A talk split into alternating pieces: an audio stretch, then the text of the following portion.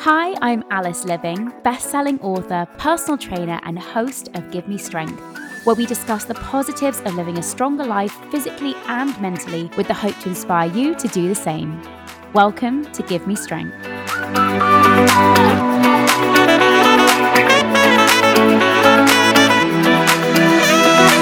My guest today is a journalist, influencer, and podcast host, Alex Light. Alex and I's paths have crossed a number of times over the years. I am a super fan of her Instagram. I absolutely love it. And I'm so excited to have her on the podcast for a proper chat today. I feel like our stories are really similar in many ways. And there's so much that Alex writes about that I sort of feel really resonates with me and my own journey. And I hope that will resonate with many of you today. So I am so excited to have you here. Alex, how are you doing? Hi! Oh my god, I'm so good. I'm so happy to be chatting to you. Our paths have crossed a few times, haven't they? Yeah. It's so funny because like I remember coming on your podcast. Yeah. This is before, right before you sort of really blew up on Instagram. And I remember just being like, oh my God, you're so articulate and like so good at kind of Oh. explaining everything that you want to do. And I just really resonated with it a lot. And I think now it's so great to Oh. see how you've been on this journey and to see everything that you've done over the last few years is amazing. Um, Oh, thank you. and yeah, it's just been so nice to watch from a distance as a little as a little fan, Oh. fangirl. oh, thank you. Yeah, I think I think you came on my podcast in the pandemic. I think it was. I know, yeah. I think it was just at the start where Zoom was. was. like we were just figuring Zoom out, and we were like, "What is this?" Yeah, Like- what is so weird. So, yeah, I so wanted to talk first about like obviously you've had a really varied career. You went from being a full-time journalist, you wrote for Hello magazine, you were an editor at Hello, to now running your Mm. swimwear business Light London, which I know you launched, I think it was last year, publishing your first Yes. book, which is so exciting, Yeah. and also launching a number one podcast. Can you talk to me a little bit about that progression? You've obviously done a lot in quite a short space of time. How have you found yourself Yeah. where you are now and really finding your groove with life, which is what it seems like from an outsider's perspective. Yeah, so I've actually, I think people think Instagram is like a fairly new thing for me, but it's not. I've actually been on Instagram for like a really long time as an influencer, for lack of a Yeah. better word. Yeah. Um, but I used to do so. Yeah, so when I was um, at Hello Magazine, I was doing fashion and beauty, and on Instagram, I would just do like my outfits and like my favorite beauty products, and that was back in the day where people followed people all the time. Do you know what I mean? Yeah. Like now, in social media, uh, Instagram especially, is so saturated, so uh, it's really hard to gain a following. But I gained one quite easily just through sharing my outfits. So I had around like forty thousand followers for, for years, for ages. But it was everything that I was doing on there, and a lot of what I was doing was sharing photos that had been manipulated by by me. Like I'd edited them and I'd made myself thinner and smoothed my skin and just like completely altered my body. Like you wouldn't really recognize me from the original picture. Mm. And I I realized at some point, and you know, I was I was in the thick of an eating disorder at that at that time. And I just realized that this feels wrong. This feels jarring. What I'm doing feels so at odds with what is actually going on behind the scenes. And it isn't what I'm doing isn't making me happy. So I made that shift to start to talk about initially it was about eating disorders um, and body confidence. And it's grown into more anti-diet culture now and yeah i feel like i feel like it's it has been a crazy few years in like a really good a really nice way and i'm um yeah i feel very lucky for all of it but i think what it comes down to is just that my story i think a lot of people relate to my story like like you Mm. know you do and like like your Mm. story i think it's just it's really common and eating disorders disordered eating chronic dieting and body image issues are so rife and so prevalent and so Mm. widespread but there's still a lot of sh- uh, of shame and stigma around them and people are embarrassed to talk about them so i think yeah it's, it's nice when someone feels relatable to you which is why i think i've been Yeah. lucky enough to have that success yeah The other thing that I think is so interesting is you said like there's obviously a lot of shame around it, but I also think there's another area of it that a lot of people don't even realize that what they've been doing for their entire lives or how they are living is actually disordered. And I think one of the Right. things that you're doing really well is not only calling out this stuff, but also helping people just to understand like what is diet culture? How does it infiltrate every aspect of our lives? How does it make us do things differently to maybe how you normally would if you didn't have any of those external influences? And I think that that's why I, I really love and I really resonate with your content is because it's also just helping people to understand how this stuff really works. I think for some people, like Yeah. you said, they do realize, okay, I've got an issue. There's obviously a disorder there. There's something going on that's not quite right. But for a lot of people, particularly the more kind of surface level stuff, the I won't have this, I'm gluten free, I'm that. Not that there's anything wrong with being gluten free, but you know what I mean? Like there's Yeah, lots of yeah, different yeah. things that sort of came about, and a lot of people don't quite even realize that that's that's disordered in its own way. Totally. There's so much stuff that like flies below the radar. And also, and a reason that my platform feels more anti diet culture is that for a long time it was body confidence and self love and me sharing my body and saying, like, look, my body, although it is not by any means marginalized, Yeah. still does not look like the societal standard of beauty and the one that we've mm-hmm. been, you know, force fed by the media forever and, and a day. So that stuff is important and I I enjoy doing that stuff, but it always felt like there's something missing here because and I know that I could consume and I did, I used to consume content like that until I couldn't consume any more of it, but it didn't quite work for me. And I think I found out that I was that stuff is tackling a symptom rather than the problem. The problem being diet culture and what drives diet culture, and you know, not to get all like too, but like the patriarchy as well, which underpins diet culture. I think all of it is is conditioning that we've all been subject to pretty much for our Mm. entire lives. So we just don't realize it. We just Yeah. we just don't we just don't know any difference and humans are really good at just going along with stuff and not questioning and not challenging you know Yeah. if i hadn't been taught about diet culture i would never ever ever n- never know It's so insidious as well. Like it just, like I said earlier, it, it infiltrates every aspect of our lives to the point that you do become so immune to actually even seeing it unless you're aware of what it actually is. And actually, that was going to be one of my questions was like, I think for a lot of people, they don't actually quite understand. First of all, the term diet culture is fairly not new, like it's obviously been around in certain circles for a long time, but become more mainstream as a term. Are Yeah. you able to maybe explain your kind of understanding of what diet culture is and how it presents? for sure and it is a bit of a buzzword isn't it you know Yeah. say diet culture and it's like well what does that actually mean Yeah. And I think the definition that resonates most with me, and I'm going to butcher her words now, but it's Chris, Christy Harrison who wrote that a diet culture is a, a system of beliefs that thinness is the best thing that a human can achieve. Mm. So essentially, it's the idea that we need to be thin, we need to be smaller, we need to work on shrinking and fixing our bodies. Mm. And that if we do that, there's the diet culture myth that if we do that and we obtain that perfect body, that we're going to unlock success and happiness and desirability and lovability. And it's like finding the pot of gold at the end of the rainbow, right? Like that's that's Mm. diet culture really in a in a nutshell Mm. and it's all driven by the diet culture industry because without the diet culture industry i don't think i can't say for sure but i don't think diet culture would Yeah. be thriving as it is now Yeah. And I also think that everything you've just said is also far more apparent when we see thinness being rewarded by the people that we see on the TV, the people that we see in the magazines, the people we see as being successful Mm. tend to be thin white women. So for that reason, it's almost like the equation is if I put in this, then surely I should get that because that's what I'm seeing as success. Right.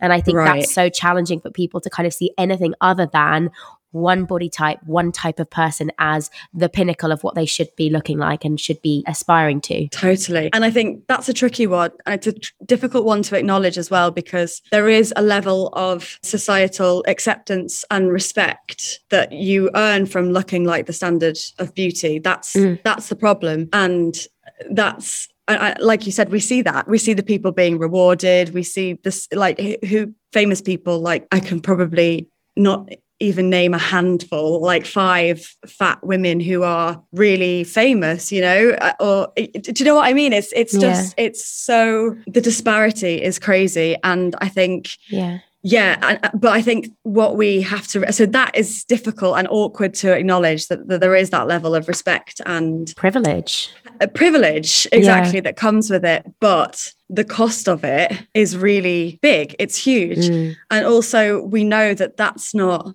looking a certain way is not what truly makes you happy and i think that that's one of those cliche things like oh it's not how about how you look like mm. you know beauty doesn't bring you happiness but it is true it, it, it mm. really is true and it's like mm. scientifically proven that that's not what brings us real contentment and joy and mm. fulfillment to our mm. lives like those are the that that comes from like leading a, a, healthy life and i don't mean healthy in the way that diet culture has come yeah, to yeah. you know define the word healthy i mean like genuinely healthy like nourishing our bodies and also treating our bodies and having good mental health and mm. not dedicating our entire time to what we eat how we eat mm. how we look, what the numbers on the scale say. That's not healthy. And I think as well, both you and I can can attest to the fact that there's a huge amount of sacrifice for so many women that goes into having to achieve a, a very low body fat percentage or a, a very a small yeah. lean physique and actually like when you you're right when we look at happiness like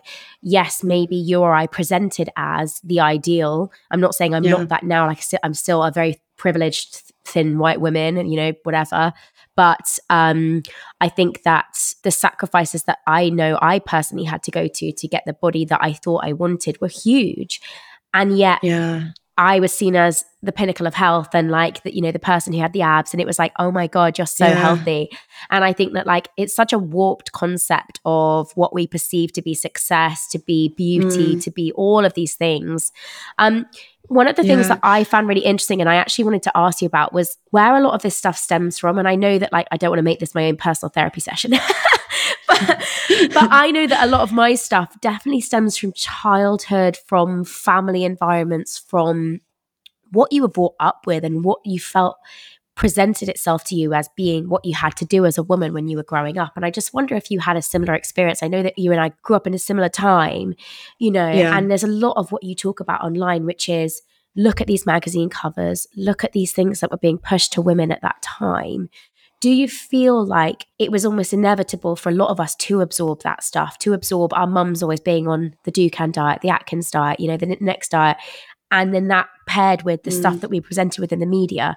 Do you think it's almost inevitable for us to come out of that unscathed? Inevitable. It's the perfect storm. And it, it all originates from one place which is diet culture. And it all comes down to money really. Like that's mm. at the root of it. Mm. But it doesn't manifest in just one place. It's everywhere. It's ubiquitous and we cannot get away from it. And we're i mean when we're growing up the only the only we only know what we know right? And we only know what we know from the people around us. Mm. and so if the people around us are unhappy with their bodies if they're constantly on diets if they're talking about oh that girl's big or like that celebrity's put on weight hasn't she? We internalize all of that. Of course we do. We're sponges. And i think yeah. that is a big part of the reason that so many of us were there's a statistic that i'm going to butcher it but i think it's a, a, at the age of six that girls become aware of their bodies mm. and and uh, in relation to its size. And i think that it's that doesn't surprise me anymore. It's no wonder. If that's the environment that you're growing up in and you have no counter narrative and no counter argument to that then why would you think any differently? I mean and and it's not our parents generation you know it's not the the older generation's fault either because they were just as much victims as Completely. even the generation before that it's just yeah. it's been passed down. And i think the problem is that we think it's innate. We think it's innate to want to be thin. And we think that it's innate to be attracted to thin people. And that's what's beautiful but it's not. All of this is conditioning which is illustrated perfectly by the fact that you know the ideal body size varies from culture to culture in different parts of the world and has done over time. You know, fat used to be a symbol of prosperity and wealth and fertility and health. And therefore, people were attracted to fat people. Whereas, you know, nowadays the ideal is really thin. And, and that just goes to show that it is not innate, it is all conditioning. And we've been subject to a barrage of conditioning. And I think probably it's way more than we even realize. And mm. every single tiny, even imperceptible bit of, of conditioning has just been compounded and then it's culminated in this belief system that we have to be thin. And if mm. we're not thin, we're not attractive or we're not worthy or we can't be successful or we can't, you know, unlock this nirvana that, you know, diet culture promises. And yeah, that's a roundabout way of saying, yeah, we've consumed, we've consumed so much, you know. And I remember my mum saying, but I didn't, I, I don't think I really, you know, I can't remember anything really telling me that I needed to be thin. And as, as I was actually writing my book and the more I was looking into it and the things that were advertised in the 70s and the 60s and the mm. 80s and the things that are on television and then the ideal bodies and there's just an absolute barrage of stuff but mm. we we don't we it's hard for us to identify it because we're so used to it it's so ingrained in us that it's felt normal our entire lives yeah. that's the problem yeah no completely it's really interesting that you reference your mum there because i think that my mum would probably say the same not now because she's done a lot of yeah. work on herself but i think back in the day, she'd be like, no, like it's it's got nothing to do with anyone else. It's what I want to do. And I'm like, is it though? And I don't think a lot of us even realize, yeah. you know, the effect that what we consume around us has so much to do with how we then feel about ourselves. Um, yeah. You referenced earlier about the male gaze and uh, patriarchy mm. being one of the reasons why a lot of women want to keep themselves thin. It's not even mm. necessarily for themselves, it's often for their partner or to be attractive to men because they believe that to be like you said the ideal the ideal body type the ideal woman mm. the ideal picture of beauty that they see i know that you're mm. in a loving relationship and you're happily married and congratulations because you got married quite Thank recently you. Thank you. um, but i think it is really interesting to kind of uh, for as much as you're able to talk about it understand that journey you've obviously been on a journey with your body and how you shared that with your partner i know one of the messages mm. that i get from a lot of women is I'm so worried about what my boyfriend might think. Uh, I'm worried that I'm not going to be attractive if I gain weight, um, and, and, and sort of those kind of conversations. And I think it would be really interesting to hear how you navigated that mm. journey together, and how he's clearly supported yeah. you through a really transformational time in your life. Totally. And just just quickly for anyone listening who's a bit like, how is the patriarchy link to diet culture? Oh yes, sorry.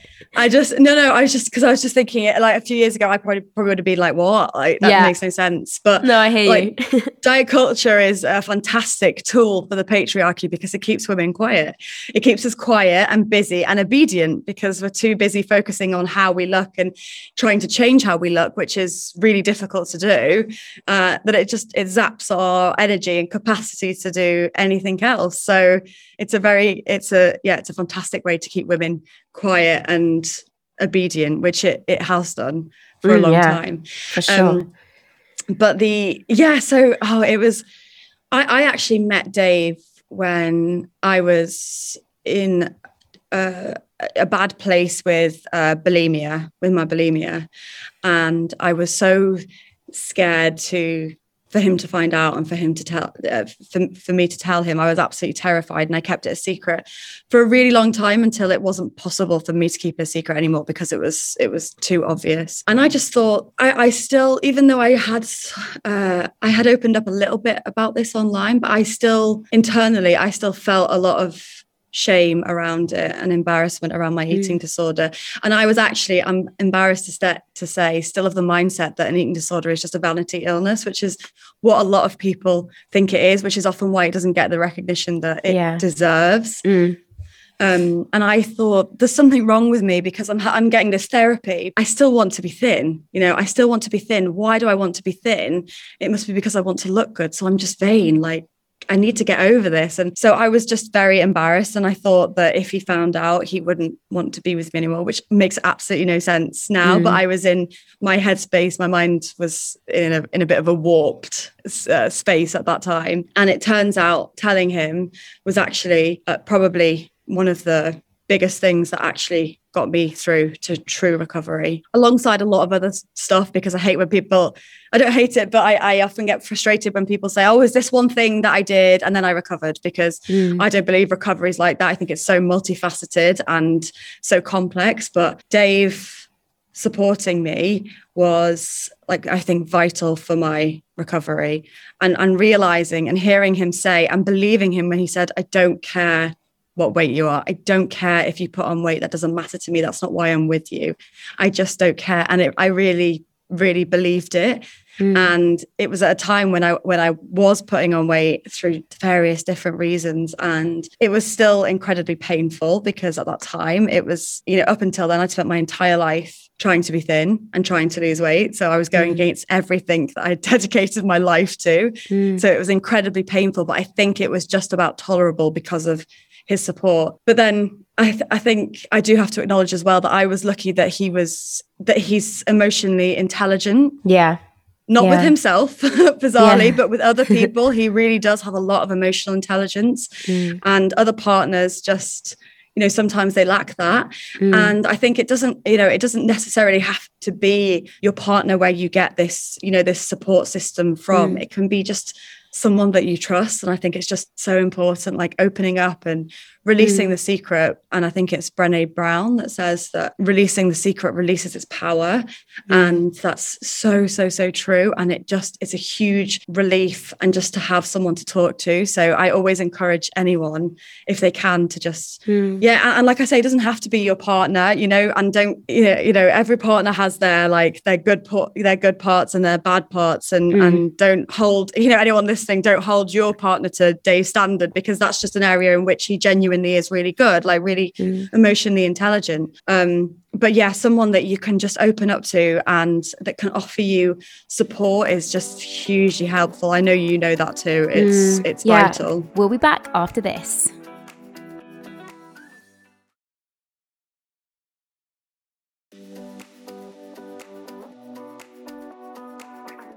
Welcome back to Give Me Strength.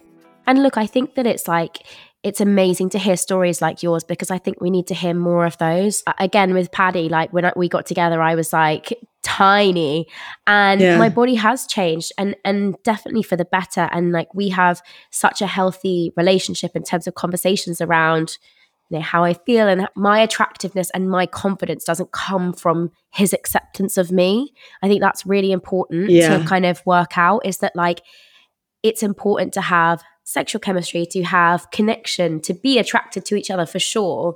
But that yeah. doesn't come from my body looking a certain way. And actually, right. like, I think that it's so important to have examples like yourself where you hear a partner say, I love you regardless of how you look. I'm not with you for you looking this way. Like that's yeah. what our relationship is built on. Because I think, you know, when we look at things going back to diet culture, we look at things like movies and sitcoms and all that sort of stuff. Like a woman gains weight and it's like the worst thing that could ever happen. And you know the guy is losing his shit over it and it's just it just kind of reinstates yeah. that fact that like women are solely there to be attractive to men and you are a failure right. if you somehow change body shape from the time when you get with your partner to when you're like on your deathbed and it's just it's mad yeah. actually like a, a, time when i think a lot of women really feel this is is when they're perimenopausal and menopausal i think that for example that's a time in women's mm. lives where a lot of their their body does change and they're going through hormonal changes and again at pregnancy as well it's another time and you know, I hear from so many women, I'm sure you're the same, who are almost like doubly beating themselves up, not just because their bodies changed, but also because they've changed for their partner. And I think it's a really yeah. complex, difficult part of their lives to navigate. And it got, does all stem from seeing one body type is a success. You know, I think you did a post yeah. about mm. trying to st- stay in the same size jeans from when you were like 18. Was it was it you that did that? Yeah. And you know, like trying yes. to stay like attributing like I'm a size eight and that's the size I'm going to be for the rest of my life, as though it's some kind of badge of honor. And it's just it's really crazy that we hold ourselves to such crazy standards of you know beauty and yeah, I just yeah. think it's so nice to hear your story about you and Dave and just hear about how you've navigated that journey because it does give hope to other people that you can find someone that's like that. Yeah. And look, I think a lot of people and and dating as a plus size woman can be really difficult because mm. we do you know still live in this world that is rife with fat phobia so it can be difficult and i don't want to negate any of that struggle but if someone loves you for how you look and how your body looks and they don't love you it's not love mm. you know they might lust after you but that's as deep as it goes and you don't want someone that only loves you for how you look that's not yeah. going to be then a relationship that's built on on strong solid foundation mm. um and the other thing as well is that men's bodies change as well. Do you know yeah, what I mean? Exactly. But that's that's never that's never met with any horror or concern. It's it's all focused on women's bodies changing, mm. and you know, I, I, you know have to acknowledge that they do more so because of things like the menopause and and pregnancy mm. and hormones. But men's bodies change as well. You know? Yeah. No, I completely so agree. It's just it's just part of being a human. Like everybody, everybody changes and fluctuates according to their environment and their current like mental health or just whatever, anything. And also we don't even need to give like reasons for it, you know, like people's weight just fluctuates and yeah. That's that's that, yeah. And yeah. and th- don't let anyone yeah, I hope that nobody listening lets anyone makes them feel bad for it because it's absolutely yeah. none of their business. Definitely. I'd love mm. to hear about how you actually set out on this journey of, I'm going to call it a journey of self love, but I don't necessarily know if that's how you describe it, but I don't quite know the words of finding body confidence, of finding self acceptance. And also, maybe yeah. you might use the words like just finding neutrality about your body, which I think is actually a really good way to describe it. That's how I would tend to describe how I feel about myself. I, yeah. I, I really don't feel that I'm like either a self love person or a self hate person. I'm just trying to just exist and be like, sometimes yeah. I'm this and sometimes I'm that. But um, I'd yeah. love to hear like what set you out on that path and what you feel were the kind of really positive steps that helped you to get to where you are now. Because I know that there are so many people who will want to know, hopefully, yeah. that process. I mean, obviously, get the book as well. Definitely. No, I like I, I like to think of it as body peace because it feels like I've been at war with my body for so long and now I feel like I'm at peace with my body and it's it's the best thing ever. It truly is the best thing ever. It's the most liberating thing in the world and it's the best thing I've ever done.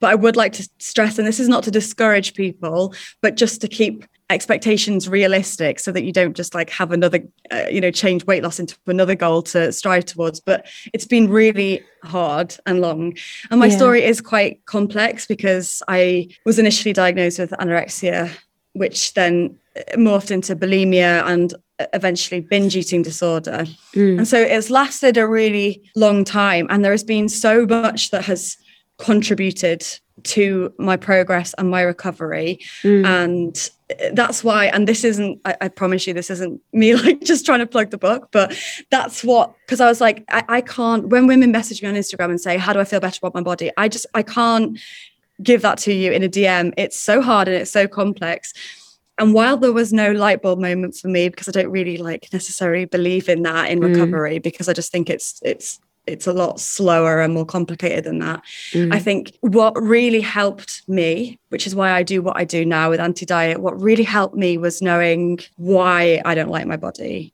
and why I want to be thinner and why I idolize thinness. Because I was looking at all of these women who were showing off their bodies, you know, plus size bodies, all co- different kinds of bodies. And I could see the beauty in all of them. But when it came back to me, I was like, but I still don't understand why I have this, what I thought was innate desire to be thin. And it was only when I started to research diet culture and get to the bottom of it and the reasons why our collective body image is so bad and, and why so many women are dissatisfied with their body and want to be thinner, want to lose weight, why it's such a collective preoccupation. Mm. That was when I think something kind of clicked for me. I was like, I, I get it now. I get the root of it. I understand. Mm. I understand why, and, and I can go from there. And I think mm. that was it was quite pivotal mm. for me in understanding. But but there were there were of course like other things as well. And one of those things was, as I was saying, seeing bodies, seeing bodies like mine, where my first reaction would be, oh, she looks great. And then my second reaction would be, but hang on, her body is very similar to mine.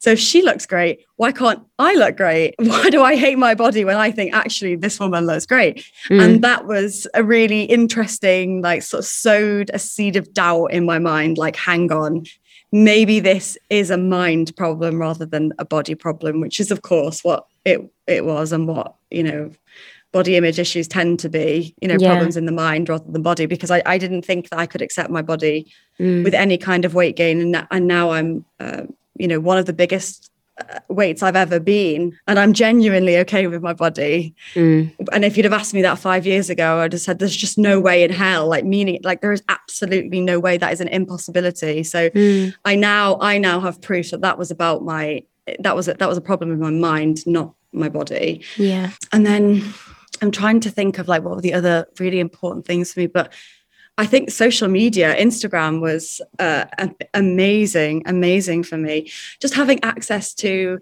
representation and diversity, and you know, I'd I'd never seen like none of us had really, apart from like the Dove adverts, you know, their True Beauty adverts yeah. like back in the day, mm. which is still which is still quite a, a small variation, you know, yeah. small but they were doing it. At least they were doing yeah, it. They yeah. were doing something. But apart from that, I'd never seen any other body type than the standard of beauty represented in the media. Mm. And to see it initially on Instagram was like shocking. And my initial thoughts were, oh my God, like that is it just felt really shocking, mm. which is, I know it's sad to say and bad to say, but that's the truth. And I think that's what a lifetime of conditioning does to us mm. is we're so used to seeing one type of person embracing their body that when we see something that falls outside that standard of beauty, it feels like, whoa, like how can they do that?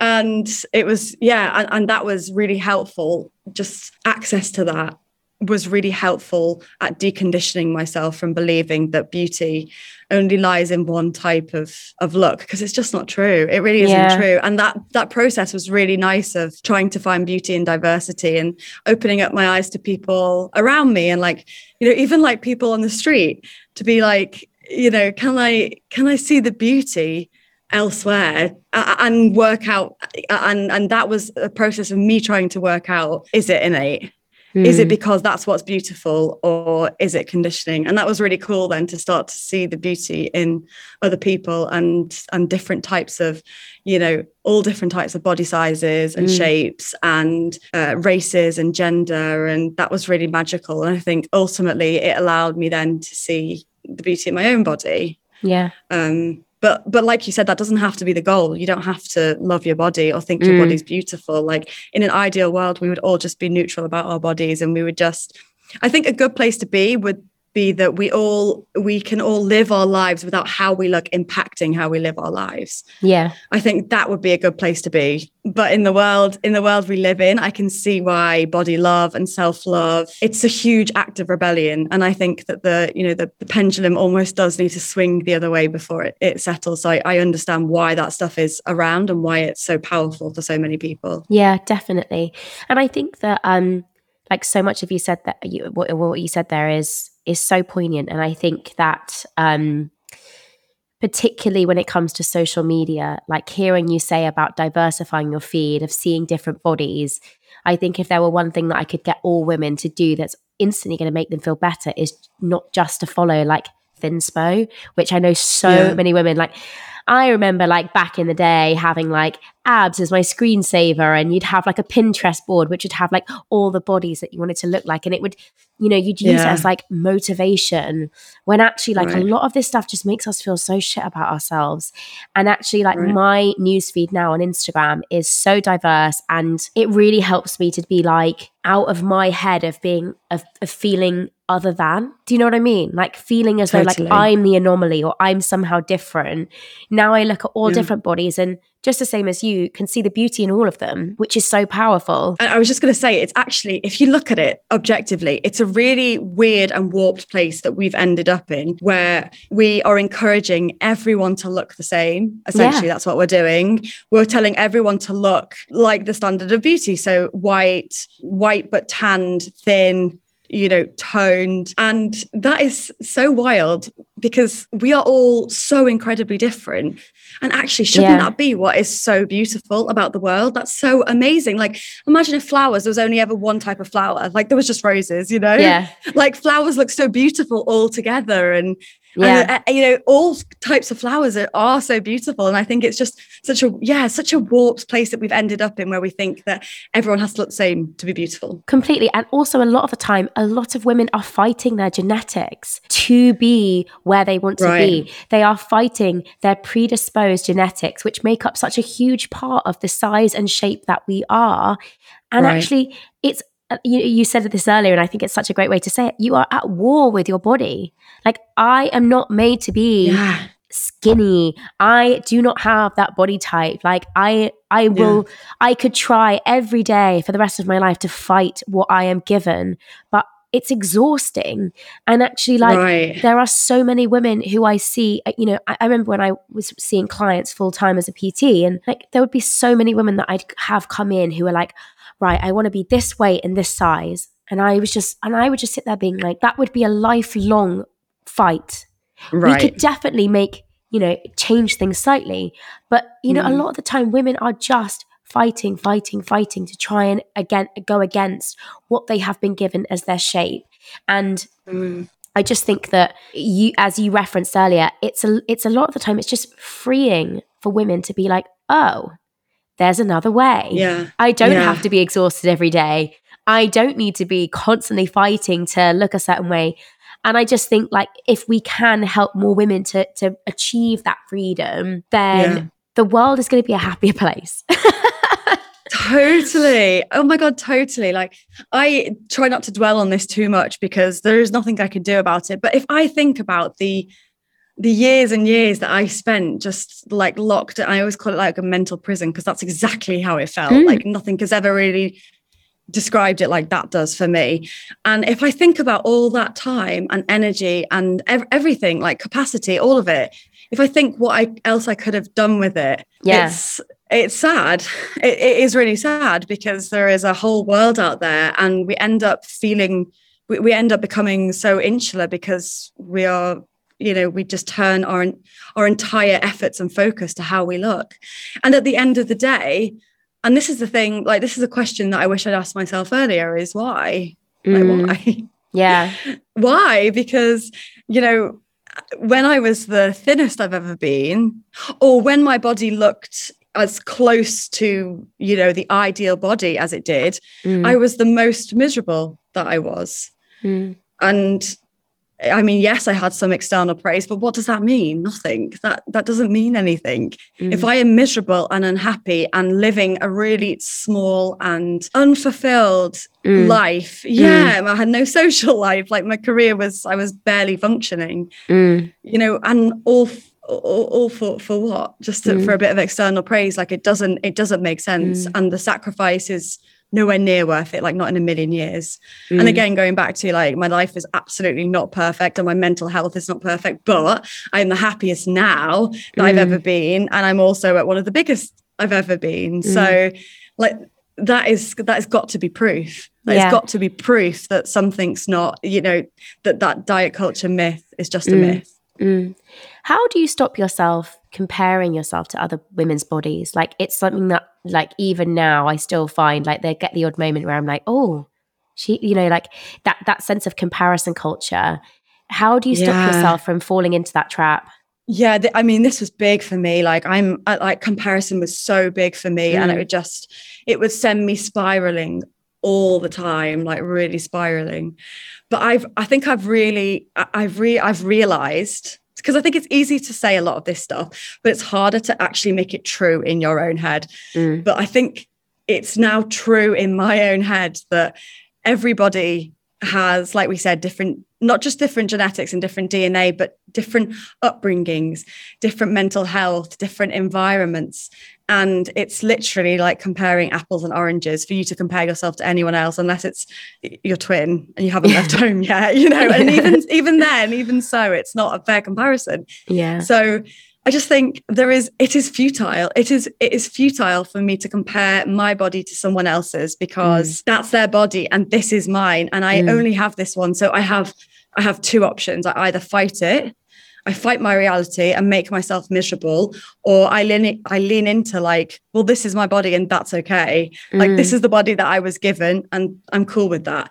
That's yeah. the body she was given and like great, cool. Mm. Yeah. And I know all of this is like a lot easier said than done and it's really hard to put into practice. And I think for me it's been a lot of like doing CBT on myself really mm. and just like challenging myself whenever this has come up to be like, hang on, rather than letting myself spiral with like, oh, look at how she looks. I'm like, compared to me, like, I just feel horrible about myself or whatever. I've challenged myself on like, well, what what does this comparison do? Like what does it serve? And actually mm. it doesn't serve anything. It just makes me miserable. Mm. And yeah, it's it's painful to fight with your reality. So mm, it's for yeah. sure. Finally, let, uh, tell us about the book. I'm so excited. I mean, I have it here. I don't I don't actually have it here here, but I do have it here. It was it arrived the other oh. day, and I'm so excited to read it. And I'm really proud of you. I mean, it's such an amazing achievement. But um, yeah, tell us oh. a little oh. bit about what to expect from the book. Yeah, so I literally, like, I keep saying, like, I threw the kitchen sink at it because I was like, I want to put down everything that made me feel better about my body and that I know has got a chance of making other people feel better about theirs.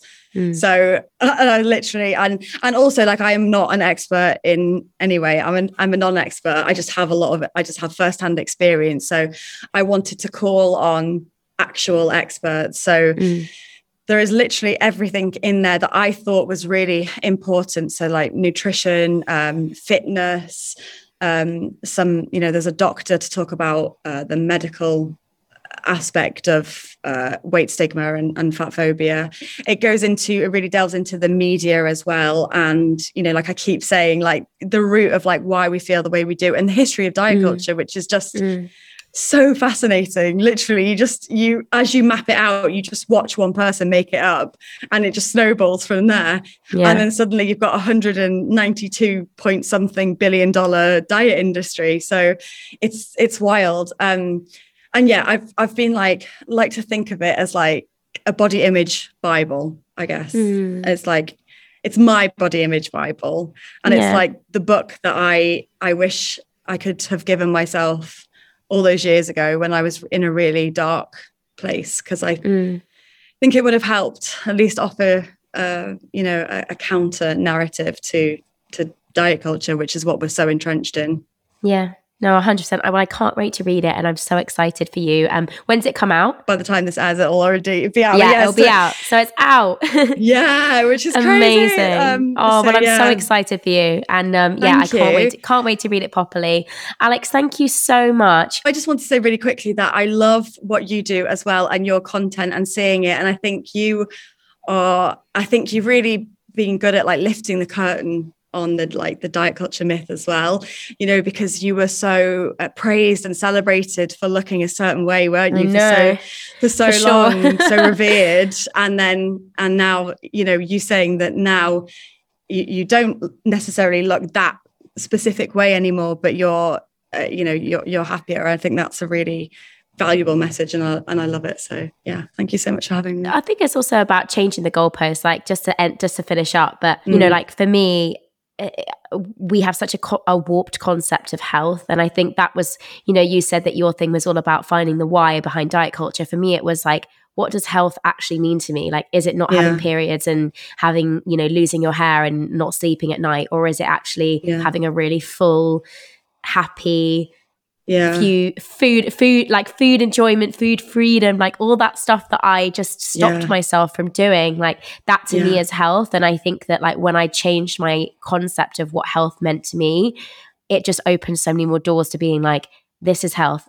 Taking th- two weeks off the gym, three weeks off the gym, that's actually health. And like so that. sleeping, you know, like all those things. And like yeah. that's really been my why. And I think like it's so nice to hear another person's journey and hear about what helped you because I think, yeah. oh, you know what, I'm actually going to look into that because I feel like that would be really helpful. But I think yeah, throughout this chat, I think the thing that I really have come back to each time is, you know, f- finding peace with your body is a difficult journey, but it's one that has the most rewarding end and i don't really see there being an end as such but a kind of a rewarding outcome. Yeah. And to see someone like yourself go through that to go through that journey and to play it out really publicly as well like you have done um, I just think it's really admirable and it's so nice to have people like yourself that we can now reference as you know, this is someone that's just going to make you feel good about yourself. And I think women need to have those people in their lives. We need to have people that we can go to yeah. who we look at and say, you just make me feel a bit better about myself. And that's what you do yeah. for me. And I'm I'm so grateful to have you on today. Thank you so much, Alice. I've no, loved, that's okay. loved chatting to you. It's my pleasure you so much for listening. I really hope you enjoyed that episode. I would love it if you could take some time to rate, review, and follow the podcast as it really helps others to find it. We have a new episode dropping each week, so this will also ensure you don't miss out. See you next time.